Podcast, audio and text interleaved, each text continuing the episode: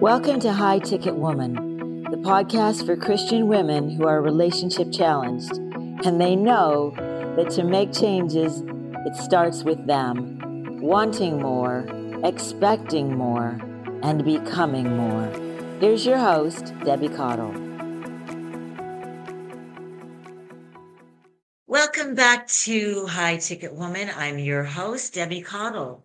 Ladies, let's talk today about emotions. First of all, first thing we need to establish is that emotions are God given. I think it's really important that we start there as women because we've taken a lot of flack over the years, haven't we, for being emotional. But you know what? God created us that way. God created us to be more emotionally based than men. And sure, there's exceptions to that of course, you know, I've definitely worked with women who, you know, are less emotional than the average woman. And I've certainly worked with men who are more emotional than the average man. But in general, we women tend to be known for making decisions more from our heart. And you know, there really is no wrong or bad emotion, although we tend to think of certain emotions in that way, don't we? But really, emotions are just simply information. When you're feeling a certain way, that feeling tells you that something's happened and that the way you're seeing that situation is creating an emotion or a set of emotions within you. What you do with those emotions is what defines who you are as a woman. It defines whether you are high ticket or not. So, what do I mean? How does a high ticket woman handle her emotions? Well, let's back up for a second and let's just talk about what being emotionally well actually means. To have emotional well being has to do with feeling positively about situations, no matter what they are. So, whether you're going through something that's really exciting and makes you super joyful, super happy, or whether you're going through something discouraging really challenging, really hurtful, even. It's your ability to maintain a certain perspective and outlook about life, about yourself, about other people, and certainly about the situation. That's what tells you and everyone else around you how emotionally healthy you really are. And one of the keys to this is your ability to be resilient. Now, last time on last last week's episode, I talked all about mental well-being. And you know, they're completely interconnected. We can't really separate out mental well-being from emotional well-being because they go hand in hand. We're just doing it for the for the sake of having two podcast episodes, okay? But obviously your emotions affect your state of mind and vice versa. So we talked about resilience last week, but this week I want to give you a metaphor because, you know, I love my metaphors. So I want you to think of a rubber band, okay? A rubber band that's just sitting on a counter, does nothing, right? It's in a, we'll say it's in a state of relaxation, if we can put it that way. And it's no good for anything in that state, right? It's not doing anything but just sitting there it's only when that rubber band is stretched and it flexes out that it becomes useful. When we stretch that rubber band out, we can wrap it around things and now it serves its purpose. Resilience is the same way. Resilience is like that rubber band. The more you're stretched, the more useful you become the more able you are to practice resilience. You develop resilience within you, which means the better you're able to face difficult situations. And the more you face difficult situations, the better you get at handling them and handling your emotions. Let me give you an example.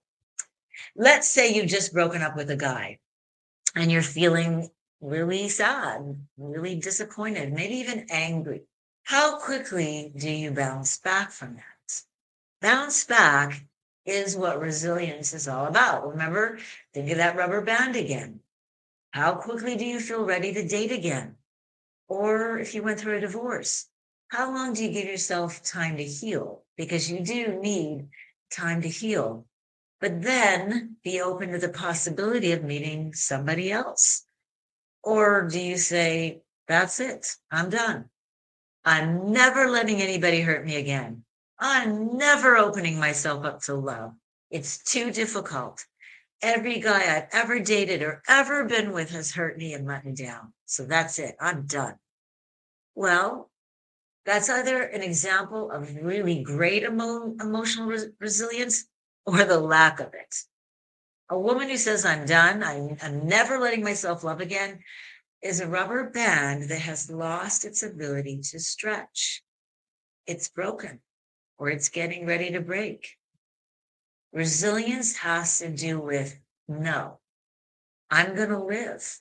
I'm going to live my life. Yeah, I feel stretched out at the moment. And I'm going to give myself an opportunity to heal. But then I'm going to put myself back out there and I'm going to allow myself to be stretched again.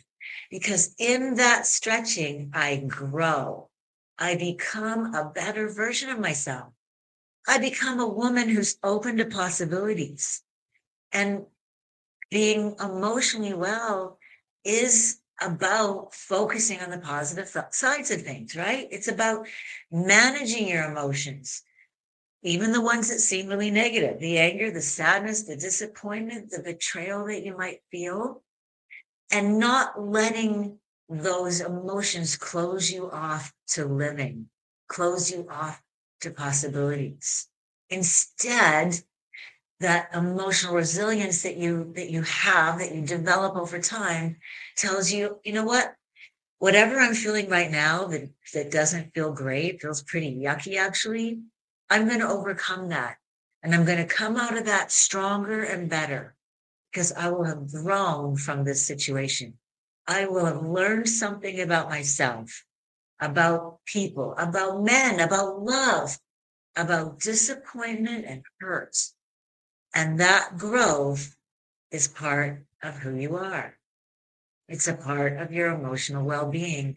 And it's what allows you to function, to get through the stressors of everyday life, and to deal with a whole range of emotions. Instead of just expecting and wanting and even demanding that life always be happy, always be full of joy, never any disappointments, never feeling any hurt. No, the reality is you are going to feel a range of emotions in any given day. So that emotional resiliency that we're talking about here, it's critical to your emotional well-being. How do you know when you're an emotionally healthy woman? You know, the key to that is how and what kind of information you get from your from your emotions. Let me say that again. The key to that is what kind of information and how you get information from your feelings. And then what you do with that information to adapt to that situation, to align to a certain change that needs to happen. And and ultimately so that you can be your very best self okay? We don't we don't want to as women we don't want to ignore or repress our emotions. Remember i said in the beginning emotions are all information. And yeah we don't there are certain things we don't like feeling but even the difficult emotions tell us something really important so an emotionally healthy woman recognizes and accepts that and accepts those emotions for what they're telling her. Let me give you an example. Again, let's say that you you've gone through that breakup and you're feeling all those feelings. You're feeling anger and sadness and disappointment, like we like we've already talked about. Okay, so you can you can bury those emotions in activity, in work. You can you know eat your way through those emotions you can drink your way through those emotions you can you can do a lot of things to avoid feeling what you may be feeling or what does a high ticket woman do she says you know i may not like what i'm feeling right now but I know there's something to be gained from this. I know that I need to feel these things. I need to understand these feelings. I need to I need to ask myself why I'm feeling what I'm feeling. And what about this situation can I take out of it so that I'm a better person? So that I understand me, others, life, etc. better. That requires having an open mind. Okay? And it and it requires you knowing that you're actually in charge of your own emotions and therefore you can change them.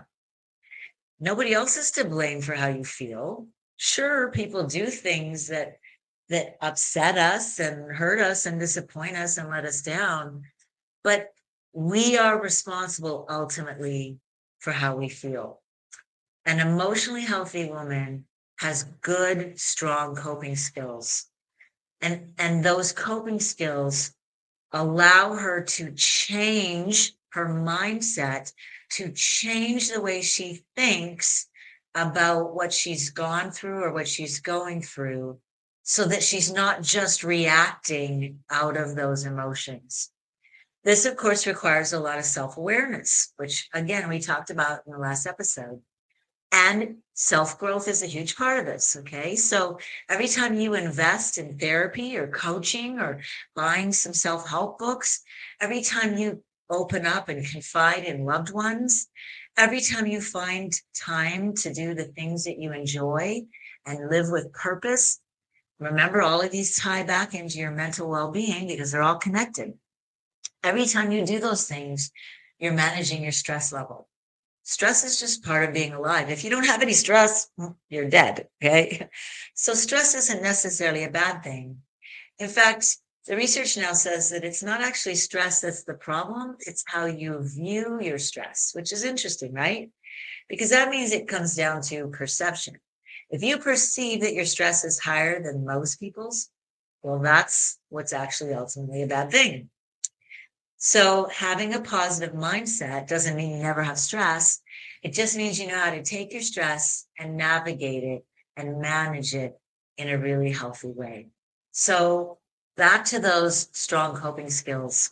Part of that is being curious, being curious about, and I've already talked about this, but I'll elaborate it a little bit more. Being curious about why you think or feel a certain way. You know, what what's what's triggered me to feel this way? Don't just assume you know. Don't assume also that you know the reason why something is happening or why somebody is doing something. No you want to uncover the reasons. You want to ask questions good questions of yourself and of others. Why why am i feeling this way? How intense is this feeling from let me talk about that for a second from this moment forward, I want you to think of your emotions on a scale of one to 10. 10 being, you know, you're about to blow a gasket. Whatever the emotion is, it's the most extreme, intense version of that emotion. So, this is where your self awareness really comes in because the better you know yourself, the sooner you're going to recognize when you're feeling a certain way. If it takes your emotion to get to a seven or an eight or a nine or a 10 on that intensity scale before you're aware that you're feeling it, well, then you're going to be a very highly reactive woman. But the better you get at noticing your emotions when they're down around a one or a two or a three, well, then it's a lot easier for you to actively choose how you want to respond to that situation and how you want to feel. Okay. Now, I want you to give yourself an honest assessment with how well you think you handle your emotions and of course the emotions of others. Because part of being emotionally well means that you you can handle other people's feelings as well as you handle your own. So do you find yourself often overreacting? Do your emotions often seem more extreme than the situation calls for do others feel like they have to walk on eggshells around you? Do you often find yourself blaming others or situations for how you feel?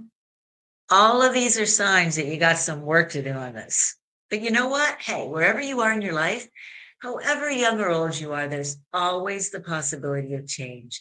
Being a high ticket woman means you know that change is not out of your reach. So don't ever give up on yourself. Okay, ladies, next time we're going to dive into the fourth pillar of well being, which is all about your physical well being. And remember, that's not just about diet and exercise, okay? We're going to talk about all kinds of things when it comes to physical well being. So I'll see you in next week's episode. In the meantime, I want to tell you about something new and exciting I'm doing. I want you to come join my private Facebook group where twice a month I do a live Q&A to answer all your relationship questions. And guess what? It doesn't cost you a thing. So I'll put the information in the write up for this episode for how to get to the uh, Facebook group. And I'll look forward to seeing you there with your relationship questions in hand. Oh, and be sure to go grab my free guide, the 10 step relationship rescue roadmap, by going to my website, debbiecaudle.com. That's Debbie, D E B B I E, Caudle, C A U DLE.com. One more thing, don't forget to subscribe. That's how you can be assured of getting updated on future episodes. See you next week, ladies. For more episodes, just go to debbiecaudle.com.